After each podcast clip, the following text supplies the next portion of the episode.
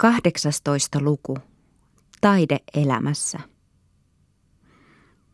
Päättyvän keskiajan ranskalaispurkundilaisen kulttuurin tuntevat nykyajan ihmiset lähinnä sen kuvaama ja ennen kaikkea sen maalaustaiteesta.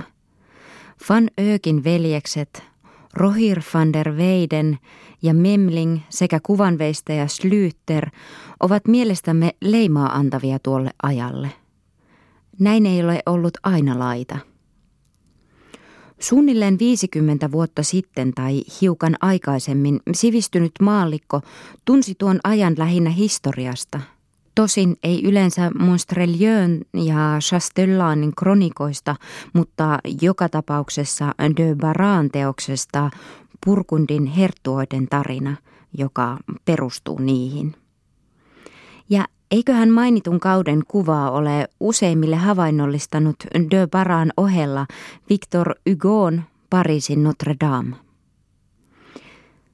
Siten syntynyt kuva oli synkän peloittava – Kronistien teoksissa ja 19. vuosisadan niiden aiheista kehittelemissä tuotteissa tulee näkyviin ennen muuta se, mikä myöhäisessä keskiajassa oli kolkkoa ja kammottavaa. Verinen julmuus, ylpeys ja ahneus, kostonhimo ja kurjuus. Kuuluisien hovijuhlien kirjava, pöyhkeä turhamaisuus, niiden kuluneiden allegorioiden ja sietämättömän ylellisyyden kimallus ja välke lisäävät niihin kirkkaampia värisävyjä. Entä nyt?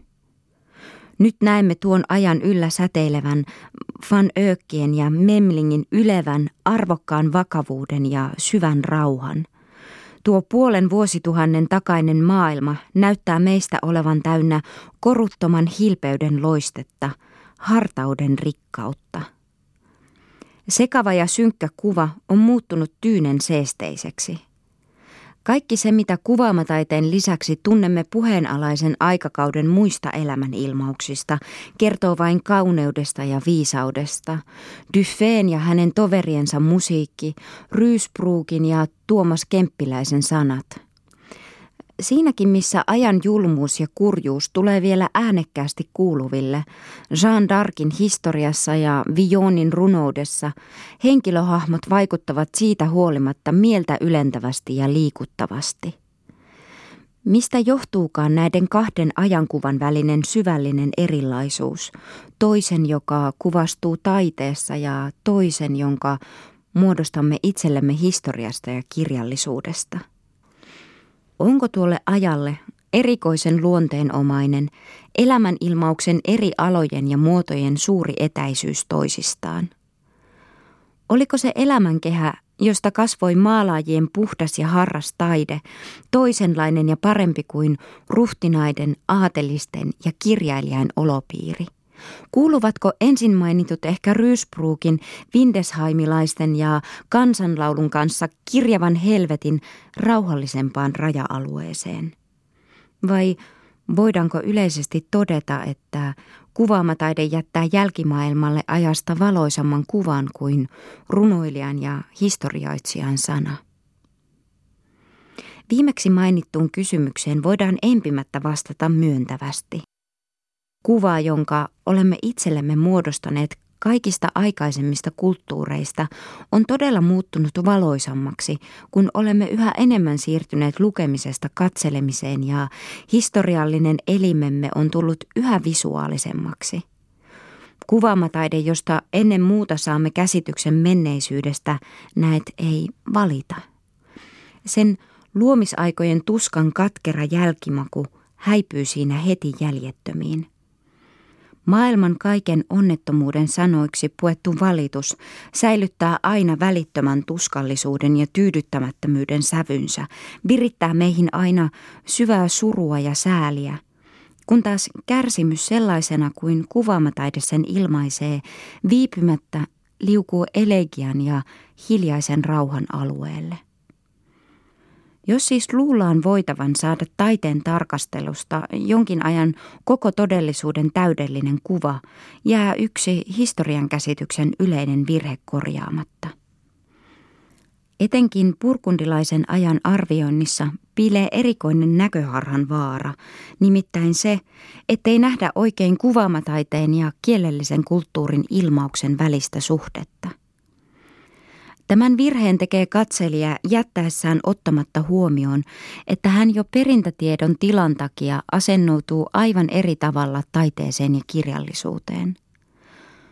Loppuvan keskiajan kirjallisuuden me tunnemme verrattain täydellisesti yksityisiä poikkeuksia lukuun ottamatta – Tunnemme sen ylimmät ja alimmat ilmaisumuodot, kaikki sen lajit ja hahmotukset ylevimmästä arkisimpaan, hurskaimmasta huikentelevimpaan, teoreettisimmasta aktuaalisimpaan asti. Ajan koko elämä kuvastuu kirjallisuudessa ja saa siinä ilmauksensa.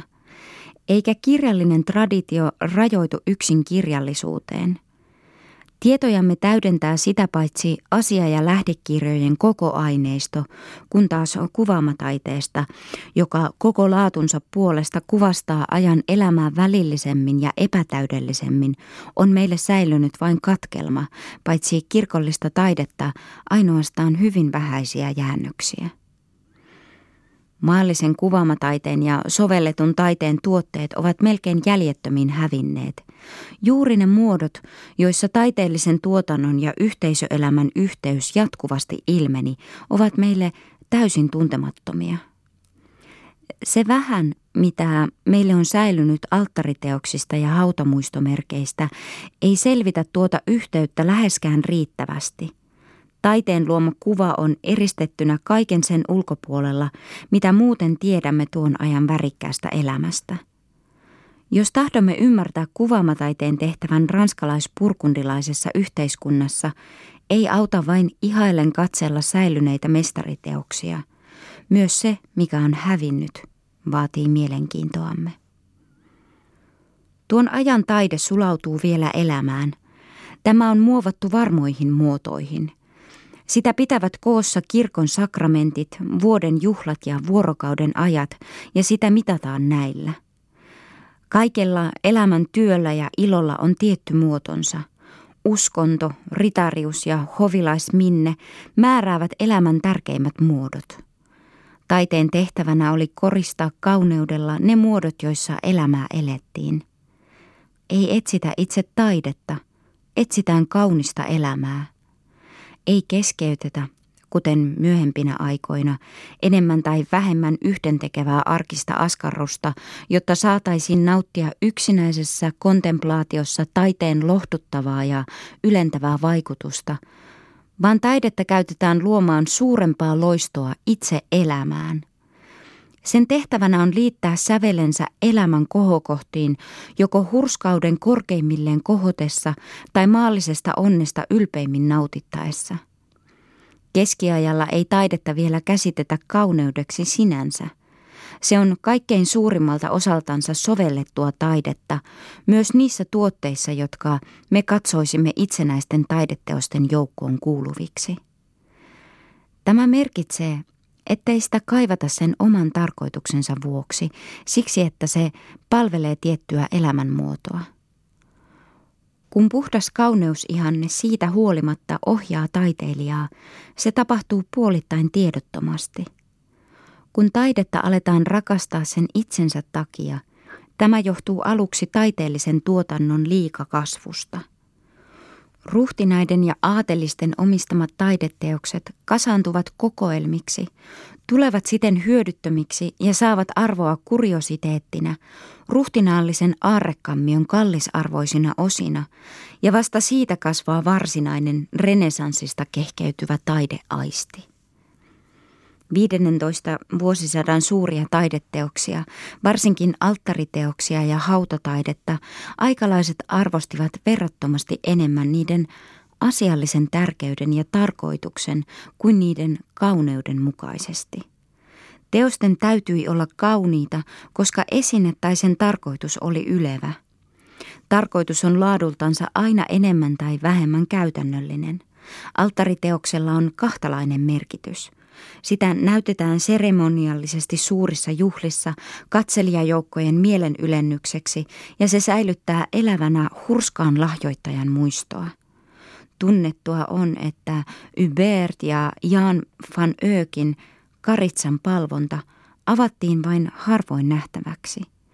Kun alankomaalaiset kaupunkihallitukset tilasivat raatihuoneen tuomiosalin kaunisteiksi kuuluisia tuomioita tai oikeustapauksia esittäviä taulukuvia, sellaisia kuin Gerard Davidin Kampyseen tuomio Pyryhässä tai Dirk Putsin keisari Otton tuomio Luväänissä tai Rohir van der Weidenin Brysselissä hävinneet maalaukset. Tarkoituksena oli asettaa tuomarien nähtäväksi kuva, joka juhlallisella ja verisellä tavalla muistutti heitä heidän velvollisuudestansa. Kuinka arkoja oltiin seinillä komeilevien kuvallisten esitysten sisällykselle näkyy seuraavasta tapauksesta – Lelingheimissä pidettiin vuonna 1384 kokous, jonka piti johtaa Ranskan ja Englannin väliseen aselepoon. Berin herttua antaa peittää paljaat seinät kappelissa, jossa ruhtinaiden lähettämien neuvottelijoiden oli määrä kohdata toisensa matoilla, joihin oli kuvattu vanhan ajan taisteluja. Havaittuanne heti sisään astuessaan Lancesterin herttua Juhana Gauntilainen kuitenkin vaatii, että taistelukuvat on poistettava. Eihän heille, jotka pyrkivät rauhaan, saa olla silmiensä edessä sotaa ja hävitystä. Seinille ripustetaan toiset matot, joihin on kuvattu meidän Herramme ristintie. Esineen käytännöllinen merkitys liittyy mitä kiinteimmin muotokuvaan, joka on meidän päivimme saakka säilyttänyt suvun omistamana moraalisen arvonsa. Muotokuvan tehtävänä oli sitä paitsi usein tutustuttaa kihlautuvia toisiinsa. Niiden henkilöiden joukkoon, jotka Philip Hyvä vuonna 1428 lähetti Portugaliin morsianta kosimaan, kuului myös Jan van Öök, jonka piti maalata prinsessan muotokuva – Monesti tahdotaan uskotella, että ruhtinas Sulhanen oli rakastunut tuntemattomaan prinsessaan vain nähtyään hänen muotokuvansa. Näin oli laita esimerkiksi Englannin Richard toisen kosiessa Ranskan kuusivuotiaasta Isabellaa. Kun Ranskan nuoren kuninkaan Karle kuudennen tulee saada puolisoja, epäröidään, olisiko valittava bayerilainen, itävaltalainen vai lotringenilainen herttuan tytär. Lähetetään mainio maalaaja tekemään kaikkien kolmen muotokuvia. Ne näytetään sitten kuninkaalle ja hän valitsee Bayerin 14 vuoden ikäisen Isabellan, joka hänen mielestään on toisia kauniimpi. Taideteoksen tarkoitus ei ole laadultaan niin ensisijaisesti käytännöllinen missään muualla kuin hautamuistomerkissä. Ja siitä löysi tuon ajan kuvanveistotaide korkeimman tehtävänsä, eikä yksin kuvanveistotaide. Vainajan näkyvän kuvan väkevän kaipuun täytyi tulla tyydytetyksi jo hautajaisissa. Vainajaa esittivät toisinaan elävät ihmiset – Bertrand du Kesclanin hautajaisissa ilmaantui Saint-Denin kirkkoon neljä ratsastavaa harniskoituan ritaria, jotka edustivat vainajan persoonaa hänen eläessään. Eräs lasku vuodelta 1375 mainitsee Polinjakin suvun maahanpaniaisjuhlan, jossa oli maksettu viisi souta Pleeselle siitä, että hän esitti hautajaisissa ritarivainajaa. Kuninkaallisten hautajaisissa käytetään enimmäkseen nahkanukkea, jolla on yllään juhlapuku ja joka koetetaan saada niin näköiseksi kuin suinkin mahdollista. Joskus näyttää hautajaissaatossa olleen useitakin sellaisia kuvia. Kansan mielenliikutus keskittyy näiden kuvien katselemiseen. Näiden hautajaisnukkien valmistus on ehkä saanut alkunsa kuolinnaamiosta, joka tuli käytäntöön Ranskassa 15 vuosisadalla. Taideteoksen tilaamiseen liittyy melkein aina jokin tarkoitus. Teoksella on käytännöllinen merkitys jokapäiväisessä elämässä. Vapaan kuvaamataiteen ja taideteollisuuden välinen raja siten todella häipyy pois, tai paremmin sanoen, sitä ei ole vielä vedetty.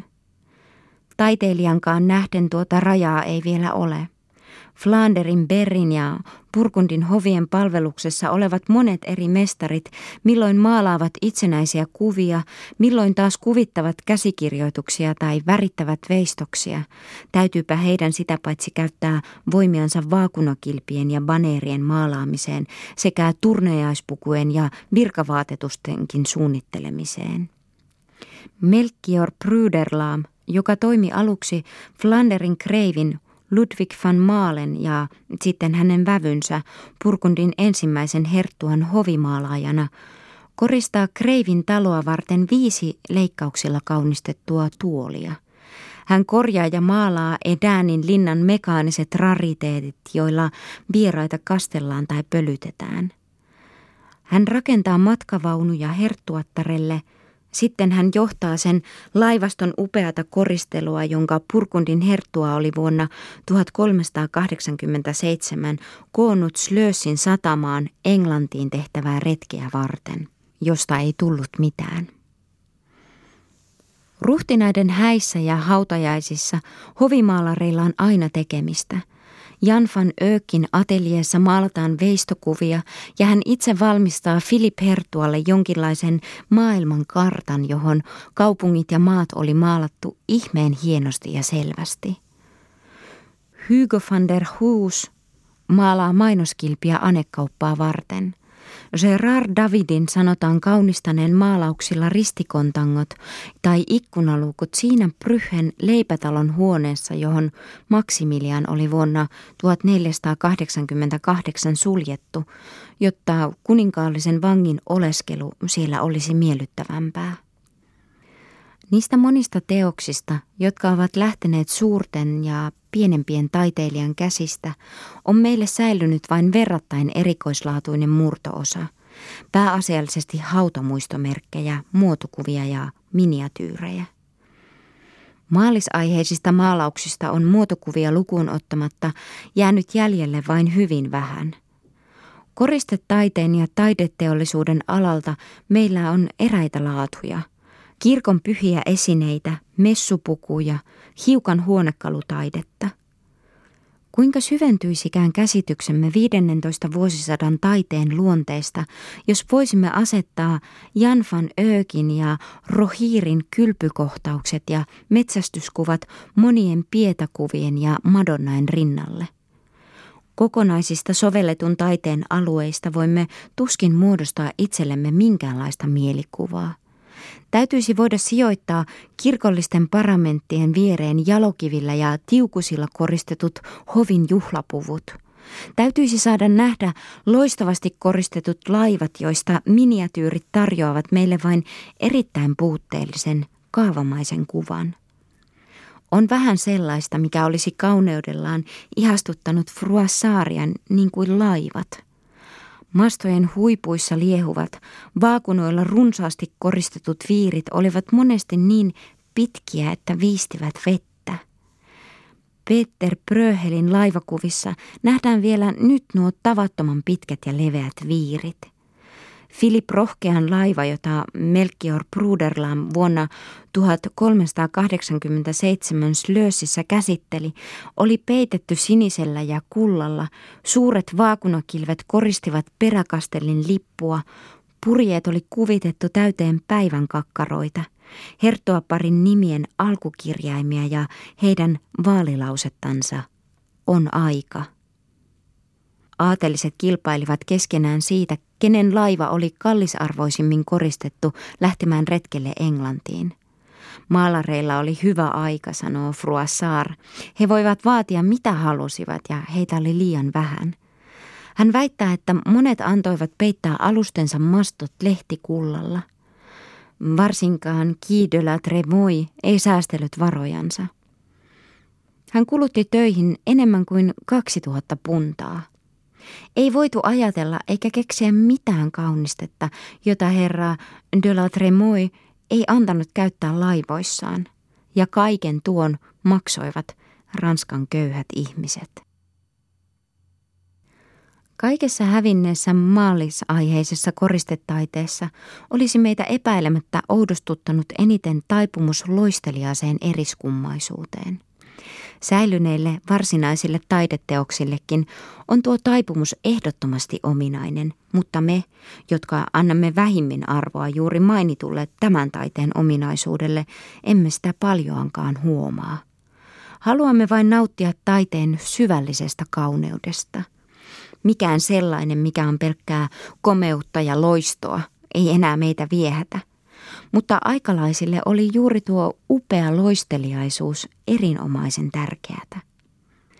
Keskiajan lopun ranskalaispurkundilainen kulttuuri kuuluu niihin kulttuureihin, joissa komeus sysää syrjään kauneuden – Myöhäiskeskiaikainen taide kuvastelee uskollisesti myöhäiskeskiaikaista henkeä, joka oli kulkenut tiensä loppuun asti.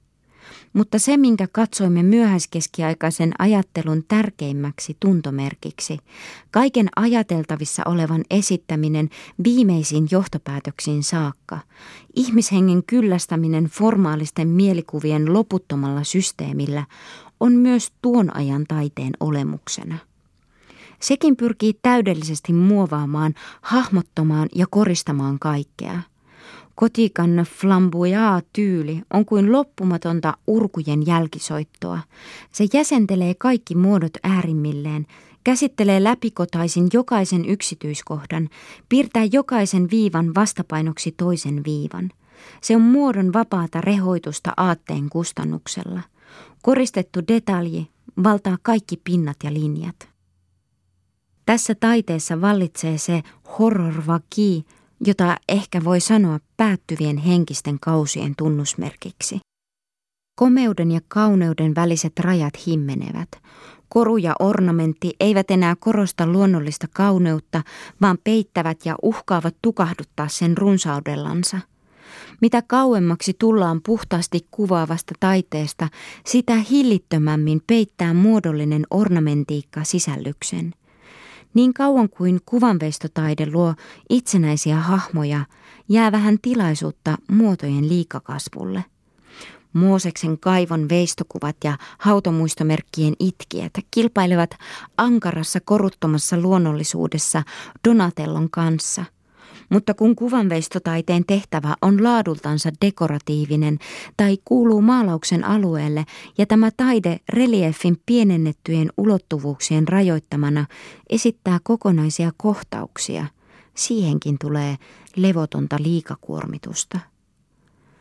Katseltaessa Jacques de Paersen puuveistoksia ja Bruderlaamin maalauksia Dijonin tabernaakkelissa pistää silmiin niiden ristiriitaisuus – Puhtaasti esittävässä maalauksessa vallitsee yksinkertaisuus ja rauha, veistotaiteessa, joka laadultaan ornamentaalisena käsittelee kuvioitansakin koristeellisesti, havaitaan muotojen tunkevan tieltään toisiansa ja siten muodostavan vastakohdan maalausten levollisuudelle.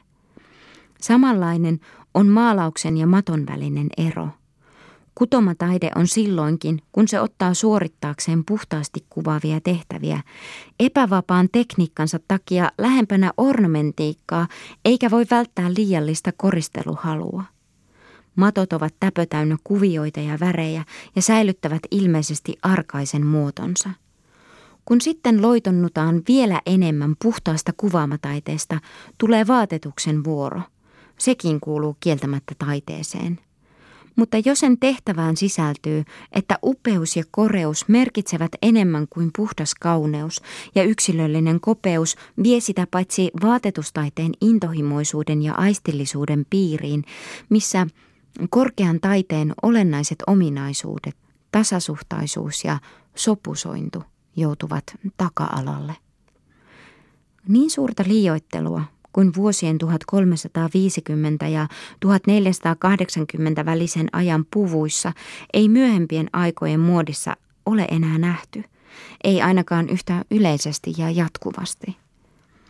Myöhemminkin oli liioittelevia muotoja, esimerkiksi sotilaiden puku vuoden 1520 tienoilla ja ranskalaisten aatelisten vaatetus vuoden 1660 paikkeilla, mutta ranskalaispurkundilaisille puvuille kokonaisen vuosisadan aikana luonteenomainen hillitön liioittelu ja liikakuormitus on vertojansa vailla. Siitä näkyy, mitä häiritsemättömän viettinsä valtaan jätetty kauneusaisti noina aikoina tuotti. Hovipukuun kasataan satoja jalokiviä. Kaikki mittasuhteet liioitellaan naurettavuuteen saakka. Naisten päähineenä on sokeritoppaa muistuttava enään – Hiukset poistetaan tai piilotetaan ohimoilta ja otsanrajasta, jotta tulisi näkyviin kauniiksi katsottu omituisen kupera otsa, ja puvun kaulaaukko on reunukseton. Miesten puvussa on vielä enemmän liioittelua. Ennen kaikkea jalkineiden pitkät kärjet, jotka ritarien täytyi Nikopolin luona leikata pois voidakseen paeta, kireät vyötärykset kuin ilmalla täytetyt paisutetut hihat, jotka kohoavat olkapäitä ylemmäksi, avarat viitat, jotka ulottuvat jalkoihin saakka, lyhyet tuskin lanteita peittävät nutut, korkeat kartiomaiset tai lieriömäiset lakit ja hatut, oudonlaiset myssyt, jotka peittävät päätä kuin kukon heltta tai liekehtivä tuli. Mitä juhlavampia puvut ovat, sitä liioitellumpia, sillä kaikki tämä kauneus on vain ylellistä komeutta – surupuku, jota Filip hyvä käyttää, kun hänen isänsä on murhattu ja joka hänellä on yllänsä, kun hän ottaa Trojeen kaupungissa vastaan Englannin kuninkaan, on niin pitkä, että se ulottuu hänen korkean ratsunsa selästä maahan asti. Tuhlaava komeus on ylimmillään hovijuhlissa – kaikki ovat kuulleet Purkundin hovijuhlista, esimerkiksi vuonna 1454 Lilleen järjestetyistä pidoista, joissa vieraat fasaania tarjoiltaessa lupasivat lähteä ristiretkelle turkkilaisia vastaan, tai Karle Rohkean ja Jorkin Margareetan vuonna 1468 Pryhessä vietetyistä häistä. Emme voi kuvitella suurempaa eroa kuin se, joka on toisaalta Hentin ja Lyvaanin alttarien pyhän hiljaisuuden, toisaalta näiden ruhtinaallisten tuhlaavaisuuden ilmausten välillä. Lukiessamme kaikista noista välinäytöksistä, jättiläispasteijoista, joissa musikantit soittivat, takiloiduista laivoista, linnoista, apinoista, valaista, jättiläisistä ja kääpiöistä sekä kaikesta asiaan kuuluvasta kuluneeksi puidusta allegoriasta voimme kuvitella ne vain erittäin mauttomiksi näytöksiksi. Erehdymme kuitenkin helposti otaksumaan molempien äärimmäisyyksien, kirkollisen taiteen ja hovijuhlallisuuksien taiteen välisen eron liian suureksi – Ensiksi on otettava huomioon funktio, joka juhlalla oli yhteiskuntaelämässä. Se oli vielä säilyttänyt verrattain paljon siitä tehtävästä, joka sillä oli primitiivisten kansojen keskuudessa. Se näet tahtoi olla kulttuurin suvereeninen ilmaus, muoto, jota käyttäen ilmaistaan ylin elämän ilo ja yhteistunne. Suurien yhteiskunnallisten uudistusten aikana, kuten Ranskan vallankumouksessa, juhla saa monesti jälleen tuon tärkeän yhteisöllisen ja esteettisen tehtävän. Nykyajan ihminen voi jokaisena rauhallisena hetkenä vapaaehtoisesti rentoutuen yksilöllisesti etsiä elämänkäsityksensä varmennusta ja elämänilonsa puhtainta nautintoa aikajona henkiset nautintovälineet eivät ole vielä laajalle levinneet, eivätkä helposti saatavissa, tarvitsee siis yhteistä tekoa, juhlaa. Ja mitä jyrkemmässä ristiriidassa jokapäiväisen elämän kurjuuden kanssa juhla on, sitä välttämättömämmäksi se tulee ja sitä väkevämpiä keinoja tarvitaan, jotta voidaan todellisuutta tavallaan lieventävällä kauneuden huumauksella ja nautinnolla – luoda elämään loistoa. 15 vuosisata on ankaran mielenmasennuksen ja syvän pessimismin aikaa.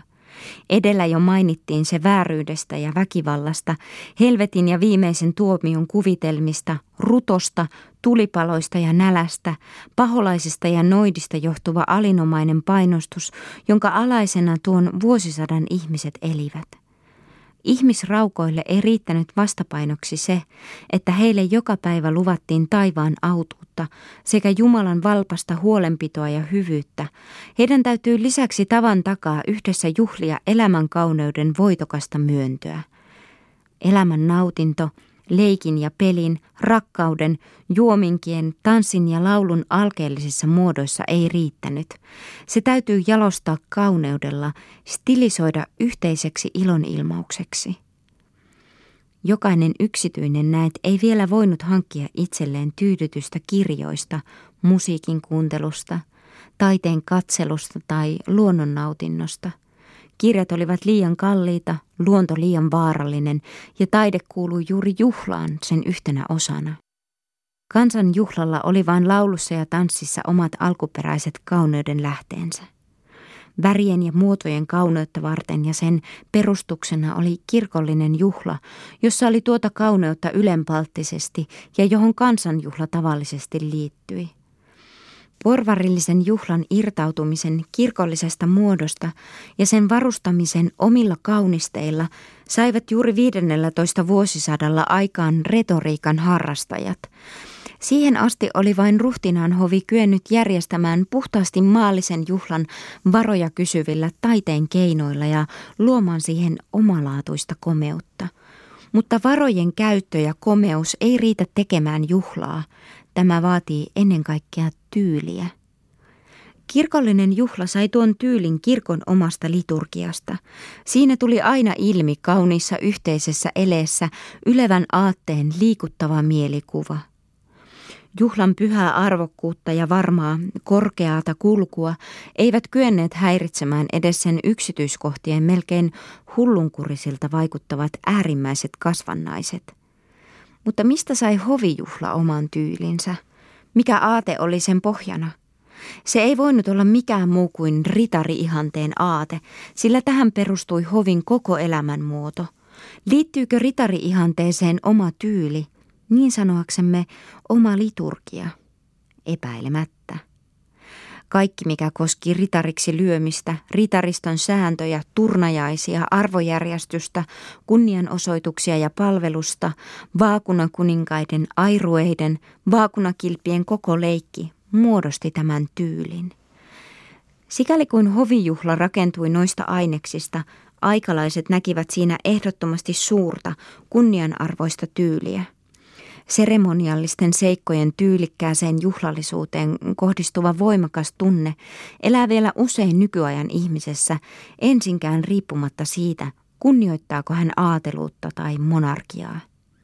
Millaisen sen sitten täytyikään olla niissä, jotka olivat tuon ajan ritariihanteen lumoissa, kun oli nähtävänä upeat maata laahaavat puvut ja juhlan loistavat värit. Mutta hovijuhla tavoitteli vielä enempää. Se tahtoi muovata heroisen elämän haaveen äärimmilleen. Silloin tyyli petti. Ritarillisen kuvittelun ja komeuden välineitä ei enää täyttänyt todellinen elämä. Kaikki oli muuttunut liian kirjalliseksi, ränsistyneeksi renesanssiksi ja tyhjäksi sovinnaisuudeksi. Elämänmuodon rappeutumista yritettiin salata upeuden ja etiketin liikamäärällä. 15 vuosisadan ritariajattelu hekumoi läpikotaisin ontossa ja lopen kuluneessa romantiikassa. Ja siinä oli lähde, josta hovijuhlan piti ammentaa näytöstensä ja esitystensä kuvitelmat. Kuinka se olisikaan voinut luoda tyyliä rappeutuneen ritariromantiikan laisesta tyylittömästä, säännöttömästä ja väljähtyneestä kirjallisuudesta? Tuossa valaistuksessa on välinäytösten kauneusarvo nähtävä. Se oli sovellettua kirjallisuutta, jossa ainoan mikä vielä voi tehdä kirjallisuuden siedettäväksi, sen kevyen, pinnallisen liukumisen kaikkien kirjavien unikuviensa ylitse – täytyi väistyä tungettelevan aineellisen esityksen tieltä. Tässä kaikessa ilmenevä raskas, barbaarinen vakavuus sopii juuri Purkundin hoviin, joka kosketuksessaan pohjoisempaan maahan näytti menettäneen kevyemmän ja sopusointuisemman ranskalaisen hengen. Valtava komeus tuntuu ihmisistä juhlalliselta ja tärkeältä. Lillen herttuan suuri juhla muodosti päätöksen ja kruunauksen sarjassa pitoja, joita hoviaateli järjesti keskenään kilpaillen. Oli aloitettu aivan vaatimattomasti ja vähin kustannuksin, mutta vähitellen lisättiin vieraiden lukua sekä ruokalistojen ja välinäytösten ylellisyyttä. Pitojen isäntä ojensi seppeleen jollekulle vieraalle, ja niin tuli tämän vuoro – Ritarien jälkeen saivat suuret herrat pitojensa järjestämisen huoleksensa, suurien herrojen jälkeen prinssit, kulunkien ja komeuden yhä lisääntyessä, kunnes viimein itse herttua otti suorittaakseen saman tehtävän. Mutta Filip tahtoi tehdä loistavan juhlan lisäksi muutakin. Ritarien piti juhlallisesti luvata lähtevänsä ristiretkelle turkkilaisia vastaan, valloittamaan takaisin Konstantinopolia, joka oli menetetty edellisenä vuonna. Kaikkea valmistelemaan hän määräsi toimikunnan, jonka puheenjohtajana oli kultaisen taljan ritari Jean de Loinois. Myös Olivier de la Marche kuului tähän toimikuntaan. Kun hän johtuu muistelmissaan käsittelemään tätä asiaa, hänen mielensä valtaa vieläkin juhlallinen tunne. Koska suuret ja kunniakkaat teot vaativat kauas kuuluvaa mainetta ja pysyvää muistoa – Näillä sanoilla hän aloittaa kertomuksensa noista suurista asioista. Hertuan ensimmäiset ja lähimmät neuvosmiehet olivat yhä uudestaan läsnä neuvotteluissa, joihin kutsuttiin vielä kansleri Nicolas Rollin ja ensimmäinen kamariherra Antoine de Croo, ennen kuin sovittiin siitä, miten seremoniat ja mysteerit oli järjestettävä. Kaikesta tuosta kaunista on kerrottu niin usein, ettei sitä tarvitse tässä toistaa. Kanalin toiselta puoleltakin oli saapunut vieraita katselemaan näytelmää. Vieraiden lisäksi oli lukematon määrä aatelisia, enimmältä osalta naamioituja katselijoita – Ensin käveltiin ihailemassa juhlan muuta upeutta ja vasta sitten seurasivat elävien henkilöiden esitykset ja kuvaelmat. Itse Olivier esitti pyhän kirkon pääosaa, kun tämä tuli sisään kaikkein komeimmassa laitteessa, turkkilaisen jättiläisen taluttaman elefantin selkään rakennetussa tornissa.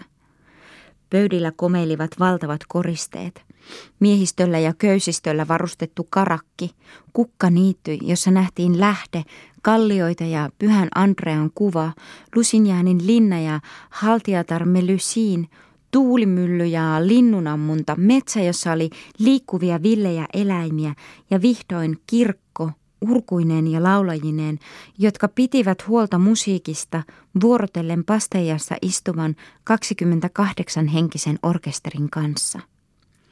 Tässä on tärkeää huomata, missä määrin tuossa kaikessa ilmeni aistikkuutta tai mauttomuutta. Itse aihe ei ole paljon muuta kuin sekava kokoelma mytologisia, allegorisia ja moralisoivia hahmoja. Mutta miten oli esityksen laita?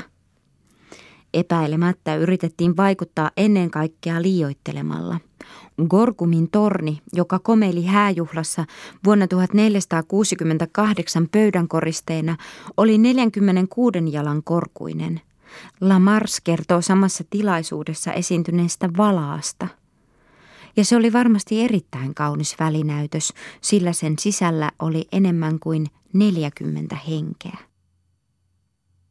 Sellaisiin mekaniikan ihmeisiin kuin Herakleen ahdistaman lohikäärmeen kidasta lentäviin eläviin lintuihin ja muuhun samanlaiseen tuskin voidaan liittää mitään taidekäsitettä.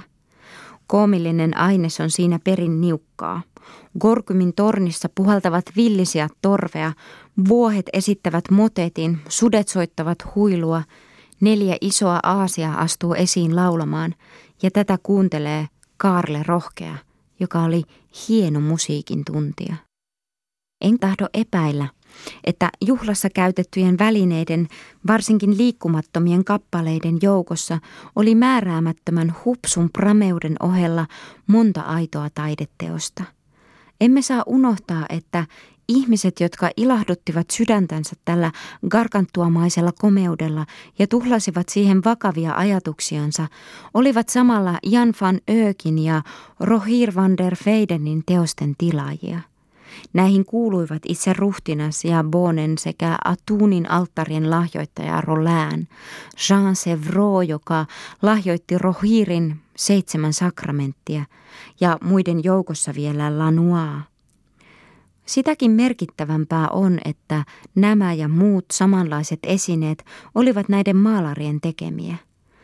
Ellei tätä sattumalta tiedetäkään Jan van Öökistä ja Rohirista, tiedetään kuitenkin, että tämmöisten juhlien järjestämisessä oli mukana toisia taiteilijoita, esimerkiksi Collard Marniot, Simon Marniot ja Jacques Daré. Vuoden 1468 juhlaa varten, joka äkkiä määrättiin vietettäväksi aikaisemmin, pantiin liikkeelle koko maalajien ammattikunta.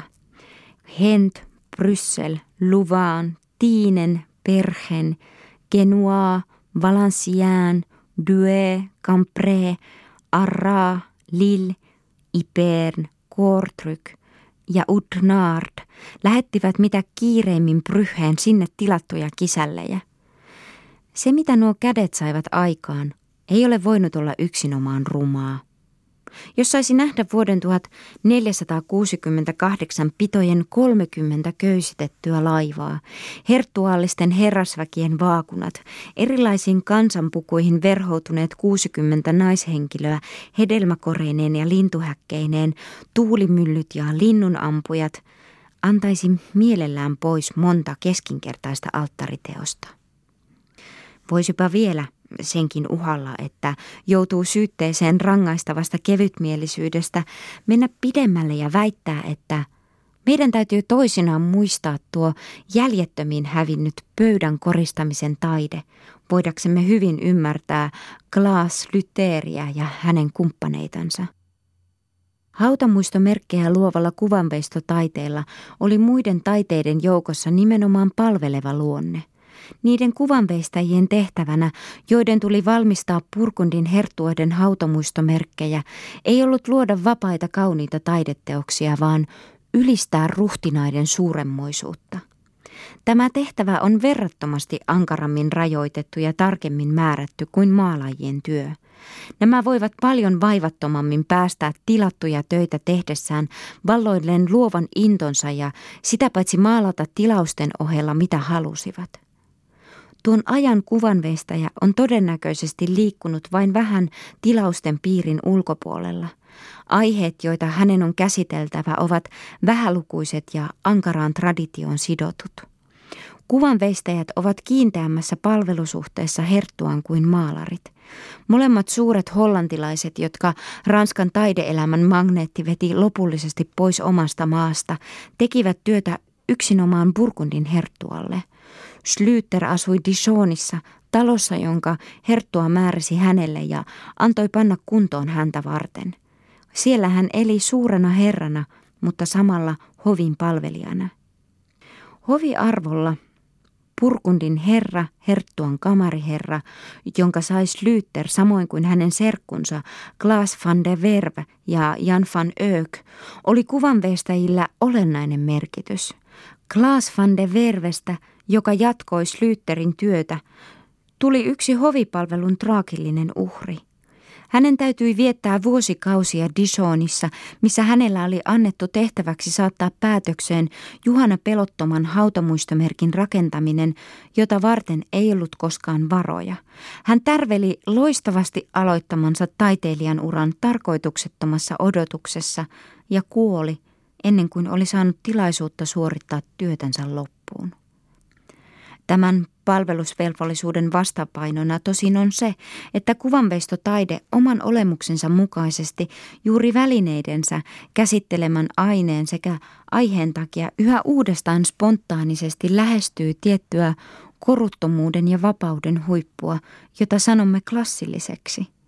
Kunhan joku todella suuri taiteilija, minä aikana ja missä ympäristössä hyvänsä, käyttelee talttaa – Yrittäköön ajan makusuunta taivuttaa kuvanveistotaidetta mihin tahansa.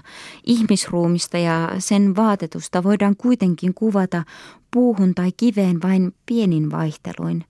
Ja Rooman keisariajan muotokuvateosten Cuson ja Colon 16. vuosisadalla sekä Udon ja Pasuun 18. vuosisadalla tekemien töiden välinen ero on paljon pienempi kuin millään muulla taidealueella.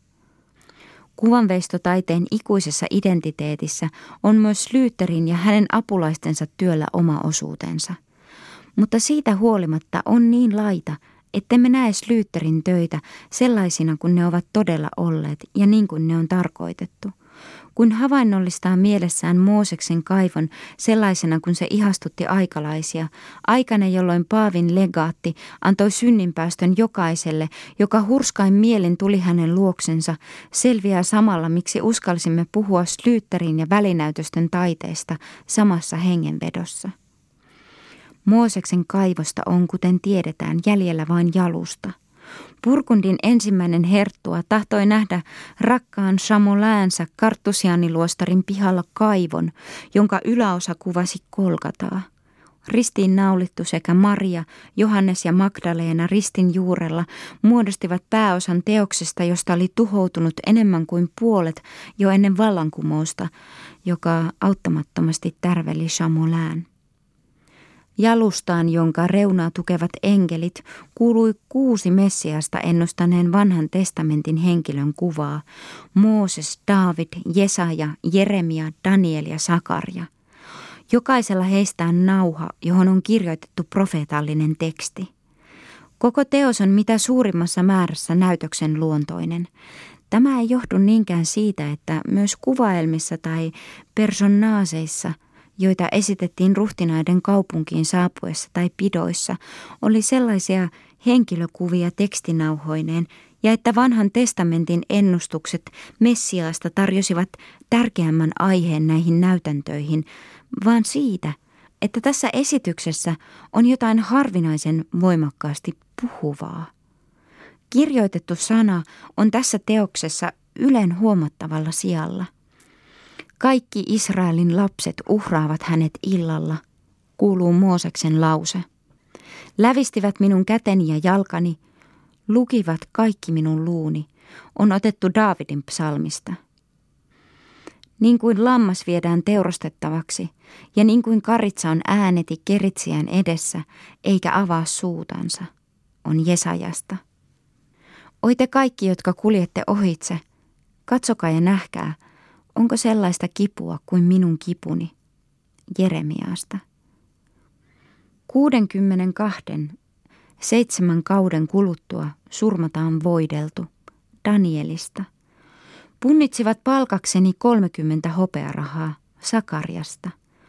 Tällainen on kuusiääninen valitustaulu, joka kohoaa jalustansa ympäriltä ylös ristille. Siinä on teoksen olennainen puoli – Henkilökuvien ja tekstien yhteenkuuluvaisuutta on vielä korostettu niin pontevasti toisen eleessä, toisen kasvoissa on jotain niin tehoisaa, että koko teoksesta uhkaa hävitä se ataraksia, joka on kaiken suuren kuvanveistotaiteen etuoikeutena. Katselijalle puhutaan melkein liian välittömästi. Slyter on osannut harvinaisen hyvin hahmottaa aiheensa pyhyyden, mutta juuri aiheen painavassa pyhyydessä on puhtaan taiteen näkökannalta liikaa. Anselon hautaveistoksiin verrattuina Slyterin profeetat ovat liian ilmekkäitä, liian persoonallisia – Voisimme kenties pitää tätä kaksinkertaisena ansiona, jos monumentin pääosasta olisi jäänyt jäljelle muutakin kuin jäykän majesteettisen Kristuksen pää ja torso. Nyt näemme vain, kuinka enkelit johtavat profeettain hartauden siihen, mitä on yläpuolella. Nuo runolliset enkelit, jotka ovat naivin sulonsa vuoksi verrattomasti enkelimäisempiä kuin Van Öökin enkelit. Chapelin kalvaariumin voimakkaasti edustava luonne johtui kuitenkin muustakin kuin vain puhtaasti veistoksellisista ominaisuuksista, nimittäin koko teoksen loisteliaasta tekotavasta.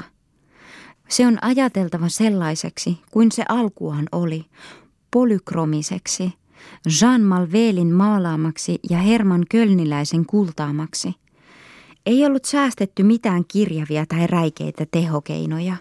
Profeetat seisoivat vihreillä jalustoillansa, yllään kullatut viitat, Mooseksella ja Sakarialla oli punainen taalari ja viitassa sininen vuori, Daavidin kokonaan sinisessä puvussa oli kultatähtiä, Jeremian puku oli tummansininen, Jesajalla kaikista murheellisimmalla oli prokadivaatteet. Kultaiset auringot ja alkukirjaimet täyttivät tyhjiä paikkoja. Lisäksi tulivat vaakunat. Herttuan maiden ylväät vaakunat eivät komeilleet vain koko teoksen jalustassa, profeettain välissä, vaan myös ison, kokonaan kullatun ristin haaroihin oli sijoitettu kapiteelin muotoisiksi lisiksi Purkundin ja Flanderin vaakunat. Oikeastaan vielä selvemmin kuin ne kullatut kupariset silmälasit, jotka Manki de Ha toimitti Jeremian nenälle, osoittavat nuo vaakunat, missä hengessä Herttuan suuri taideteos tilattiin. Teoksen toimeksiantajan ruhtinaan asettamista ehdoista johtuvassa tämän taiteen sidonnaisuudessa on samalla kertaa jotain traagillista ja ylevää, siksi että taiteilija osasi suuremmoisesti vapautua tehtävän rajoituksista – Sarkofaagien ympärille kuvatut itkijät tosin olivat olleet purkundilaisessa hautataiteessa jo kauan ennen välttämättä asiaan kuuluvia. Siinä ei tahdottu ensinkään vapaasti kuvata sen tuskan kaikkia ilmauksia, joka oli seurannut ruumista sitä hautaan vietäessä, ja kaikkien arvohenkilöiden täytyi olla siinä tarkoin tunnettavia. Mutta mitä ovatkaan Slyterin apulaiset osanneet tehdä tuosta aiheesta? Murheen, syvän ja arvokkaan kuvan, kiveen veistetyn surumarssin. Menemme ehkä kuitenkin jo liian pitkälle, otaksuessamme toimeksiantajan ja taiteilijan välillä vallinneen niin suuren epäsoinnun. Ei ole niinkään varmaa, ettei Slyter itse pitänyt Jeremian silmälaseja suuremmoisena mielenjohtumana. Aisti ja mauttomuus olivat tuon ajan ihmisissä vielä tavallaan sekaisin – Aito taideaisti ja komeuden sekä harvinaisuuksien halu eivät olleet vielä erottautuneet toisistaan. Naivi kuvittelu voi vielä nauttia eriskummaisesta, ikään kuin se olisi kauneutta. Ylevää taidetta ja kallishintaista romua sekoitetaan huolettomasti toisiinsa ja kumpaakin ihaillaan yhtäläisesti – sellainen kokoelma kuin Dresdenin Grüngewölben sisältämä osoittaa meille ruhtinaan taidekeräelmään aikoinaan kuuluneen, mutta myöhemmin siitä erotetun Kaput Mortuumin. Edäänin linnassa – joka oli sekä taideteosten aarteisto että huvipuisto täynnä noita ruhtinaallisen huvittelupaikkaan kauan kuuluneita mekaanisia hauskutuksia, näki kaksi toon erään huoneen, joka oli kaunistettu kultaisen taljan sankarin Jasonin historiaa esittävillä maalauksilla. Vaikutuksen lisäämiseksi oli järjestetty salama, jyrinä, lumisade ja sadelaitteita, joille jäljiteltiin Medeian taikatemppuja. Myös niissä esityksissä, joita oli ruhtinaiden kaupunkiin saapuessa sijoitettu katujen kulmiin, mielikuvitus saattoi sietää paljon. Kun Bayerin Isabella tulee Karle kuudennen puolisona Pariisiin vuonna 1389, nähdään pyhien kohtausten ohella valkoinen Saksan hirvi, jonka sarvet ovat kullatut ja jolla on kruunu kaulassa – se lepää komealla alustalla ja liikuttaa silmiensä, sarviansa ja jalkojansa sekä heilauttaa viimein miekan korkealle. Samassa tilaisuudessa leijuu enkeli hyvin tehtyjen laitteiden varassa. Alas Notre Damen torneista tunkeutuu kuningattaren juuri ohi ajaessa koko siltaa kattaman sinisen kultaisilla liljoilla koristetun taftiverhon raosta sisään, laskee kruunuun kuningattaren päähän ja häviää jälleen samoin kuin oli tullut, ikään kuin olisi itsestään palannut taivaaseen. Filip Hyvän eteen tuodaan hänen henttiin tullessaan samanlainen yläilmoista liitävä enkeli. Samoin Kaarle kahdeksannen eteen rääsissä vuonna 1484. Me voimme tuskin kuvitella mitään typerämpää kuin niin sanottu näyttämöhevonen, jota kuljettaa sen sisällä oleva ihminen – mutta 15 vuosisadalla sitä nähtävästi ei pidetty naurettavana. Le Fer de Saint-Remy kertoo ainakin yhtään ivailematta näytännöstä, jossa neljä torvensoittajaa sekä 12 aatelismiestä istui keinotekoisten hevosten selässä ja nämä tepastelivat ja hyppivät niin, että se oli kaunista katseltavaa. Aikalaiset tuskin näkivät kaiken tuon eriskummaisen, jäljettömin hävinneen korurihkaman ja yksinäisten ylevien meille säilyneiden taideteosten välillä eroa, jota taideaistimme vaatii ja jonka käytössä kaikki tuhoava aika on meitä auttanut. Purkundilaisen ajan taideelämää määräsivät vielä täydellisesti yhteiskunnallisen elämän muodot. Taide palveli.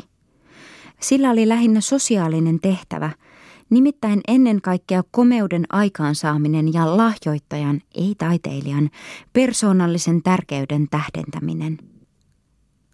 Tätä ei kumoa se tosiasia, että upean ihanuuden tehtävänä kirkollisessa taiteessa on hurskaiden ajatusten ylentäminen ja että lahjoittaja on hurskaudesta asettanut oman henkilönsä etualalle.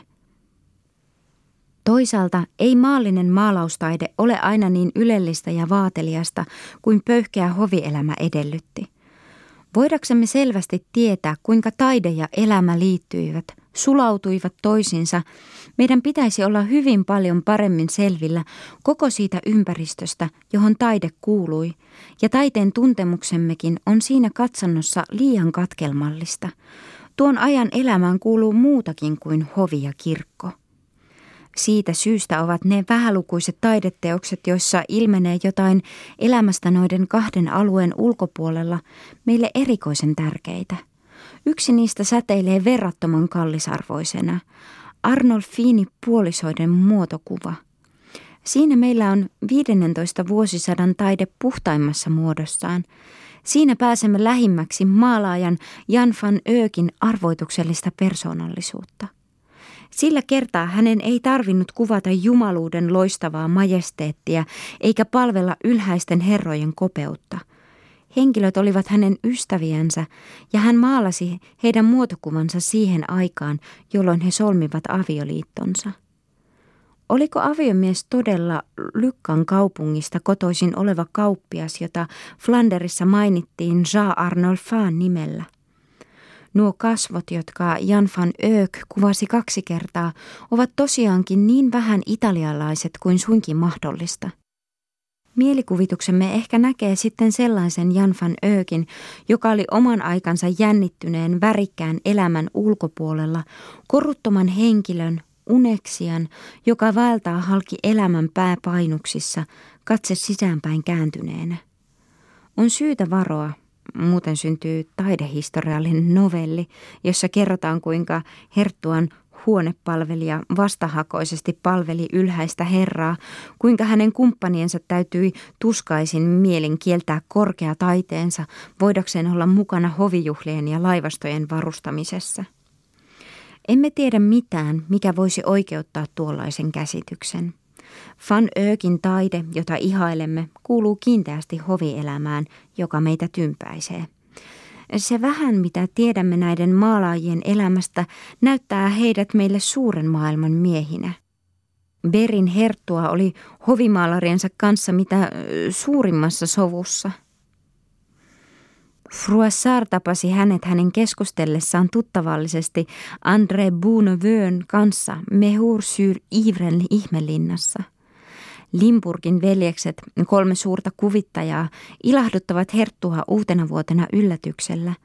Uudella illuminoidulla käsikirjoituksella, jonka muodostaa keinotekoinen kirja.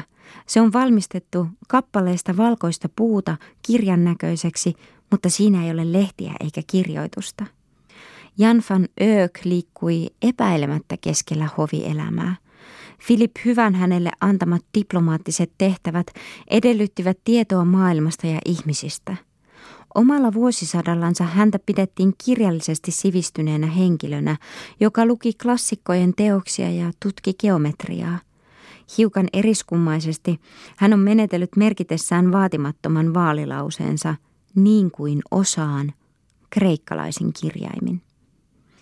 Elleivät nämä ja muut samanlaiset seikat meitä varoittaisi, taipuisimme helposti sijoittamaan Van Öökin taiteen väärälle sijalle 15 vuosisadan elämässä.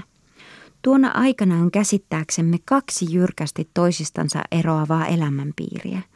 Toisaalla hovin, aatelin ja rikkaan porvariston kulttuuri, prameileva, kunnianhimoinen ja ahne, kirjava, hehkuvan intohimoinen – Toisaalla devootio modernan, hiljainen, tasaisen harmaa elämänkehä, vakavat miehet ja nöyrät porvarisnaiset, jotka etsivät itselleen tukea veljestaloista ja Windesheimin kongregaatiosta, Ryysbruukin ja Pyhän Koletten olopiiri. Jälkimmäinen on meidän tunteemme mukaan se alue, johon hurskaan hiljaisen mystiikan leimaama Van Öökin taide kuuluu. Siitä huolimatta se kaiketi on ennemmin kotonansa ensin mainitulla alueella. Modernit devootit suhtautuivat heidän aikanansa kehkeytyvään suureen taiteeseen torjuvasti – he hylkäävät moniäänisen musiikin, jopa urutkin, kun taas komeutta rakastavilla burgundilaisilla, Ytrehtin piispalla Davidilla ja itse Karle Rohkealla on palveluksessaan kaikkein parhaat soitonjohtajat, kuten Ytrehtin Obrecht ja Hertualla Bunua, joka otetaan mukaan jopa leiriin Nössin edustalle – Windesheimin ordinaarius kielsi mitenkään koristamasta laulua, ja Tuomas Kemppiläinen sanoo, jos ette osaa laulaa niin kuin leivo ja satakieli, laulakaa niin kuin korpit tai lätäkön sammakot, Jumalan meille suomalla tavalla. Maalaustaiteesta he tietysti ovat puhuneet vähemmän, mutta he tahtoivat, että heidän kirjansa kuvitettaisiin koruttomasti eikä taiteen vaatimusten mukaisesti. On mitä todennäköisintä, että he olisivat pitäneet sellaistakin teosta kuin karitsan palvontaa, mitä selvimmin kopeuden ilmauksena. Olikohan molempien elämänpiirien raja muuten vedetty niin jyrkästi kuin meistä näyttää? Puhuimme siitä jo edellä. Hovipiirien ja ankarasti Jumalaa pelkäävän elämänvaelluksen alueen välillä on lukuisia kosketuskohtia. Pyhä Kolet ja Dionysius Kartusiaani seurustelevat herttuoiden kanssa ja Karle Rohkean toista puolisoa Jorgin Markareettaa kiinnostavat suuresti Belgian reformoidut luostarit. Purkundin hovin ylhäisimpiin kuuluvalla rouvalla Beatrix van Ravensteinilla on juhlavaatetuksensa alla jouhipaita. Pukeutuneena kultaverkaan ja kuninkaallisiin koruihin, kuten hänen sopi, ja näennäisesti maailmallisempana kaikista, jokaista tyhjää sanaa mielellään kuuntelevana – kuten on monien tapana, ja ulospäin sellaisena näyttäytyvänä kaikkein kevytmielisimpien ja turhaamaisimpien kanssa, hänellä oli päivästä toiseen paljalla ihollansa jouhipaita. Hän paastosi monet päivät salaa nauttien vain vettä ja leipää ja nukkui monena yönä puolisonsa poissa ollessa vuotessa oljilla itsensä syventymisen, joka oli tullut moderneille devoteille pysyväksi elämänmuodoksi, tuntevat suuret kopeatkin, kuitenkin vain silloin tällöin ylellisyyden jälkipolttamana. Kun Filip Hyvä on Lillen suuren juhlan jälkeen matkustanut Rehensburgiin neuvottelemaan keisarin kanssa, eräät aatelismiehet ja naiset menevät luostariin ja viettävät hyvin kaunista ja pyhää elämää. Kronistien, jotka kuvailevat erittäin laajasti ja yksityiskohtaisesti kaikkea komeutta ja juhlavuutta, täytyy yhä uudestaan vakuuttaa, etteivät nämä hörhelöt ja rusetit heitä miellytä. Olivier de la Mars vaivaa hänkin itseensä ajattelemalla Lillen juhlan jälkeen loukkaavaa liioittelua ja suurta varojen tuhlausta, jota nämä pidot ovat vaatineet. Eikä hän näe niissä mitään hyveellistä pyrkimystä, paitsi niitä välinäytöksiä, joissa esiintyi kirkko. Eräs toinen hovin viisas selitti hänelle kuitenkin, miksi kaiken piti olla niin kuin oli. Ludwig 11 vihasi Purkundin hovissa oleskeltuaan kaikkea tätä ylellisyyttä. Taiteilijat eivät suinkaan työskennelleet devotion modernan piiriä varten – vaikka kukoistukseen nousevan maalaustaiteen samoin kuin uuden uskonkin juuret ovat kaupunkien yhteisöelämässä, ei Van Öökin ja heidän seuraajiensa taidetta voida sanoa porvarilliseksi. Hovi ja aateli olivat vetäneet taiteen puoleensa. taiteen kehityksestä siihen korkean taiteelliseen hienostukseen, joka on luonteenomainen limpurin veljesten töille – ja uhrin tunnit teokselle saadaan kiittää ennen muuta mesenaattina toiminutta ruhtinasta. Belgian suurten kaupunkien rikas porvaristo tavoitteli sekin aatelista elämänmuotoa. Se, mikä erottaa toisaalta etelämalankomaalaisen ja ranskalaisen taiteen, toisaalta sen, mitä saamme sanoa 15 vuosisadan pohjoisalankomaalaiseksi taiteeksi, voidaan parhaiten käsittää ympäristön erilaisuudesta johtuvaksi – Ensin mainitulla alueella nähdään Bryhen hentin, Brysselin rehevä kypsä elämä, joka on katkeamattomassa kosketuksessa hoviin, jälkimmäisellä harlemilainen syrjäinen maakaupunki, joka oli kaikin puolin paljon enemmän sukua devotion modernan Iiselin varrella sijaitseville hiljaisille kaupungeille. Jos saamme sanoa Dirk Puutsin taidetta harlemilaiseksi, hänen säilyneet teoksensa ovat syntyneet etelässä, joka olikin vetänyt häntä puoleensa. Näemme hänen taiteensa luonteenomaisissa piirteissä, koruttomuudessa, karuudessa, pidättyvyydessä, aidon porvarillisuuden ilmauksen, etelän mestarien, aristokraattisen allyyrian, upeilevan eleganssin, prameuden ja loisteliaisuuden vastakohtana. Harlemin koulukunta on todella lähempänä porvarillisen vakavuuden aluetta. Suurten maalaajien tilaajat olivat, sikäli kun heidät tunnemme, melkein poikkeuksetta tuon ajan suurpääoman edustajia, ruhtinaita, hovin ylhäisiä herroja ja suuria nousukkaita, joita purkundilaisella kaudella on runsaasti ja jotka pyrkivät yhtä suuressa määrässä kuin kaikki muut suuntautumaan hoviin päin. Purkundin valta perustuu juuri siihen, että se tekee rahamahdit palvelijoiksensa ja luo lahjoituksilla sekä avustuksilla uusia aatelisia pääomavoimia. Ritari-ihanteen elegantissa elämänmuodossa liikkuvat ne piirit, jotka hekumoivat kultaisen taljan komeudessa ja juhlien sekä turnajaisten loisteliaisuudessa – Antwerpenin museossa säilytetyssä seitsemän sakramentin syvällisen hurskaassa maalauksessa on vaakuna, joka osoittaa sen todennäköiseksi lahjoittajaksi turneen piispan Jean Chevron. Tämä oli Rolanin ohella Herttuan lähin neuvonantaja, innokas palvelija kultaisen taljan ja suuren ristiretkisuunnitelman asioissa. Saman ajan suurkapitalistin tyyppi on Peter Pladelin, jonka hurskaat piirteet tunnemme hänen asuinpaikkansa Flanderin pienen kaupungin Mittelburin kirkon alttaria koristaneesta triptyykistä. Oltuaan synnynkaupunkinsa Bryhen veronkerääjänä, hän oli kiivennyt Herttuan ylimmäksi rahastonhoitajaksi. Hän paransi raha-asioita säästävyydellä ja ankaralla valvonnalla – Hänestä tuli kultaisen taljan rahastonhoitaja ja ritari. Häntä tarvittiin tärkeään diplomaattiseen tehtävään. Orlean Kaarlen lunastamiseen vankeudesta Englannista vuonna 1440, ja hänen oli määrä lähteä mukaan ristiretkelle turkkilaisia vastaan rahavarojen hoitajana. Hänen rikkautensa hämmästytti aikalaisia. Hän käytti sen pengerrystöihin ja uuden kaupungin, Flanderin Middelburgin, perustamiseen. Hentin alttariin komeasti lahjoittajaksi kuvattu Jodokus Witt ja tuomioherra Van de Paale ovat hekin oman aikansa suuria kapitalisteja.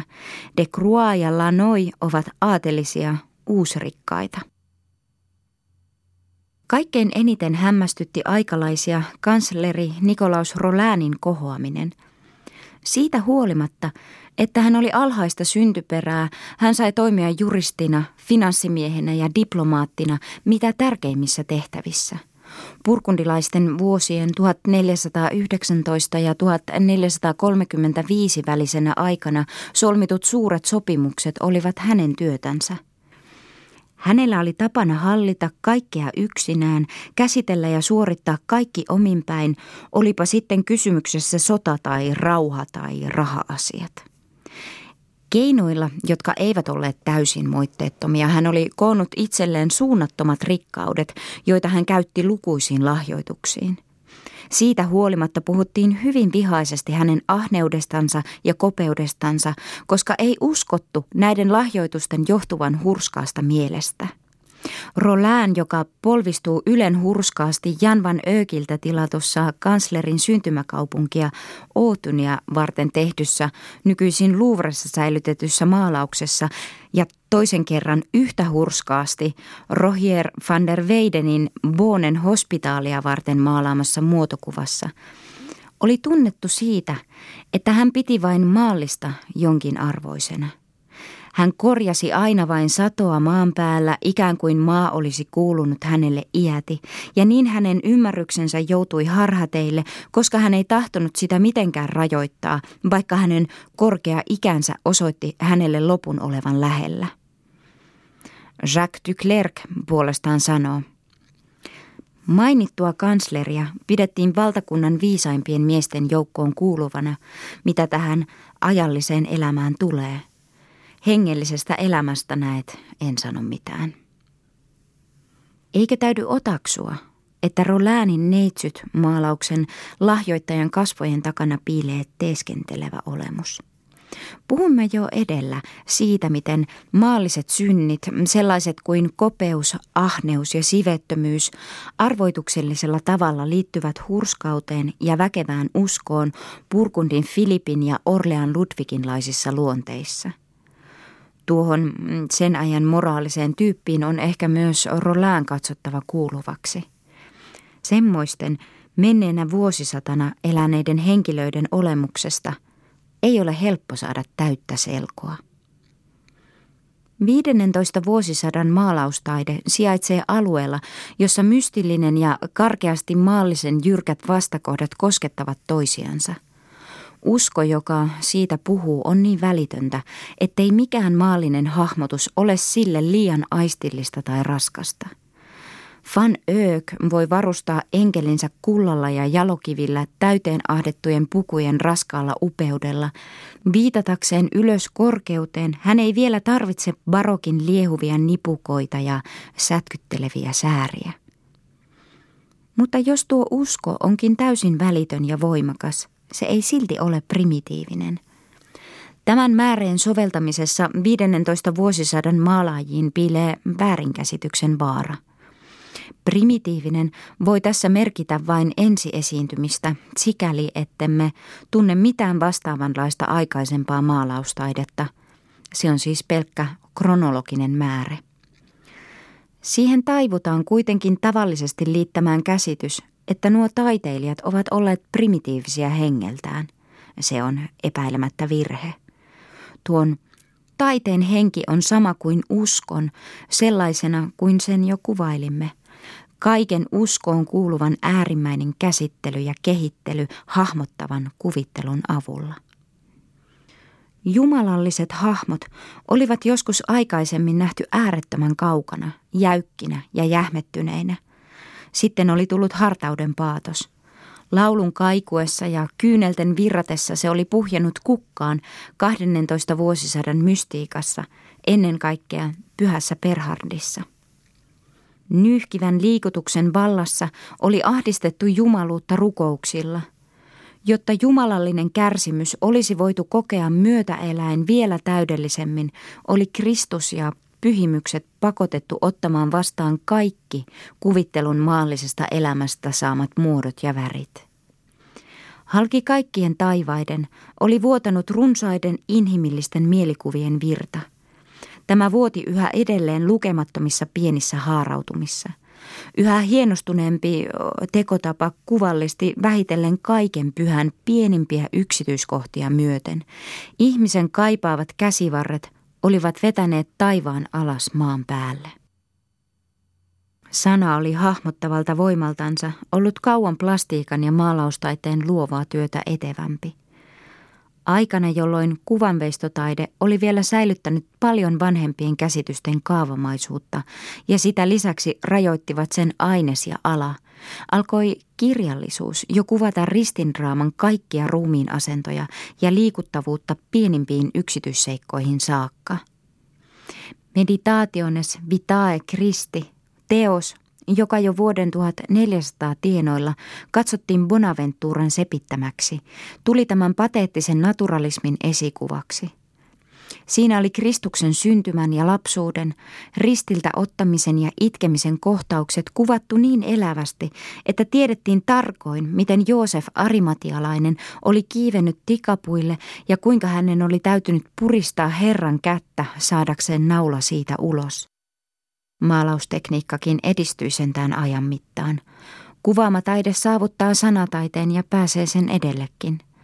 Van Öökkien taiteessa on pyhien aiheiden kuvallinen esitys päässyt sellaiselle yksityiskohtaisuuden ja naturalismin asteelle, jota ehkä voidaan ankarasti taidehistoriallisessa mielessä sanoa uudeksi vaiheeksi, mutta joka kulttuurihistoriallisesti merkitsee vanhan loppuun saattamista.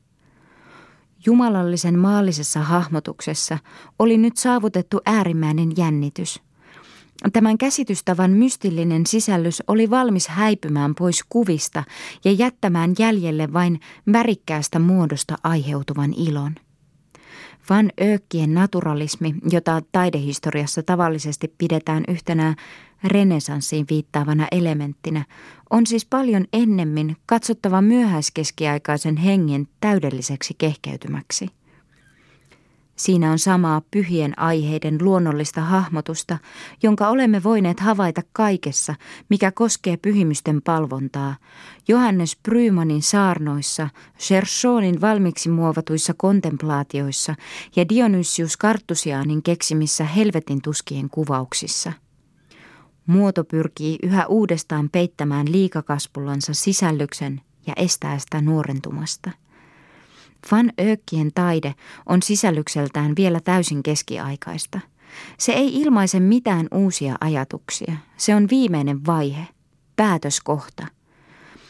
Keskiaikainen käsitejärjestelmä oli rakennettu taivaaseen saakka ulottuvaksi. Sitä voitiin enää vain maalata ja koristaa. Kaksi seikkaa selvisi Van Öökkien aikalaiselle hänen ihaillessaan suurta maalaustaidetta – Ensiksi aiheen sattuva esitys ja toiseksi verraton taidokkuus, yksityiskohtien ja ehdottoman luonnonmukaisuuden ilmiömäinen täydellisyys. Se oli toisaalta ennemmin hurskauden piiriin kuin esteettisen tunteen alueeseen kuuluvaa arvostusta, toisaalta naivia ihmetystä, joka ei meidän käsityksemme mukaan kohoa esteettiseksi elämykseksi. Vuoden 1450 vaiheilla elänyt genovalainen kirjailija Bartolome Fazio on ensimmäinen henkilö, jonka Jan van Öökin taidetta koskevat nyt osalta hävinneet tutkimukset ovat tiedossamme. Hän kiittää erään Madonnan kuvan kauneutta ja säädyllisyyttä, enkeli Gabrielin tukkaa, joka oli oikeata tukkaa parempi. Johannes Kastajan kasvoista säteilevää askeesin ankaraa pyhyyttä, pyhän hieronyymoksen kuvan todellista elävyyttä. Hän ihailee myös hieronyymoksen lukukammion perspektiiviä, raosta sisään tuikahtavaa auringonsädettä, kylpevän naisen peilikuvaa, toisen iholla näkyviä hikipisaroita, sytytettyä lamppua, maisemaa, jossa nähdään vaeltajia ja vuoria, metsiä, kyliä ja linnoja, näkörannan loputonta kaukaisuutta ja vielä kerran peiliä. Hänen ilmaisutapansa osoittaa vain hämmästystä. Hän antautuu mukavasti estymättömän kuvittelun virran vietäväksi. Koko teoksen kauneussisällys ei häntä kiinnosta. Tuo on vielä täysin keskiaikaista, keskiaikaisen teoksen arviointia. Kun renesanssin kauneuskäsitykset ovat sata vuotta myöhemmin raivanneet itselleen tien, katsotaan flaamilaisen taiteen perusvirheeksi juuri itsenäisten detaljien ylenmääräinen seikkaperäisyys – jos portugalilainen maalaaja Francesco de Hollanda, joka sanoo taidetta koskevia mietteitänsä keskusteluiksi Michelangelon kanssa, todella on toistanut suuren mestarin ajatukset, nämä olisivat olleet suunnilleen seuraavanlaiset. Flaamilainen maalaustaide miellyttää kaikkia hurskaita paremmin kuin italialainen. Tämä ei nosta milloinkaan heidän silmiinsä kyyneliä, tuo saa heidät viljalti itkemään. Eikä tämä suinkaan johdu tuon taiteen voimasta ja ansiokkuudesta, vaan siihen on syynä vain hurskaiden suurempi tunneherkkyys. Flaamilainen maalaustaide on oikein mieleistä naisille, varsinkin vanhanpuoleisille ja aivan nuorille, samoin munkeille, nunnille ja kaikille ylhäisille henkilöille, jotka eivät ole herkkiä todelliselle harmonialle. Flanderissa maalataan parhaasta päästä pyrkien siihen, että esineiden ulkonäkö tulisi pettävän tarkoin toistetuksi ja enimmäkseen aiheista, jotka saavat ihmisen innostuksen valtaan tai ovat moitteettomia, kuten pyhimykset ja profeetat. Mutta yleensä he maalaavat sitä, mitä tavallisesti sanotaan maisemaksi ja siihen monia ihmiskuvia. Ja jos se tekee hyvää silmälle, siinä ei oikeastaan ole taidetta enempää kuin järkeäkään. Ei mitään symmetriaa, ei mitään suhteita, ei valintaa eikä suuruutta, sanalla sanoen Tuosta taiteesta puuttuu voima ja ihanuus. Se tahtoo samalla kertaa esittää täydellisesti monia esineitä, joista yksi ainoa olisi kyllin tärkeä, jotta siihen käytettäisiin koko voima. Hurskaat merkitsevät tässä hengeltään keskiaikaisia. Vanha kauneus näytti suuresta mestarista pienille ja heikoille kuuluvalta. Mutta kaikki eivät ajatelleet niin. Dyder, Quinten Metsis ja Jan van Skorel, jonka kerrotaan suudelleen Karitsan palvontaa, eivät suinkaan pitäneet vanhaa taidetta kuolleena. Michel Anselo edustaa tässä yksinomaisemmin renesanssia. Ne flaamilaisen taiteen ominaisuudet, jotka hän hylkää, ovat juuri keskiajan hengen olennaiset piirteet. Kiivas sentimentaalisuus, taipumus katsomaan jokainen yksityiskohta itsenäiseksi olioksi, jokainen havaittu ominaisuus olennaiseksi, täydellinen antautuminen nähdyn moninaisuuteen ja värikkyyteen.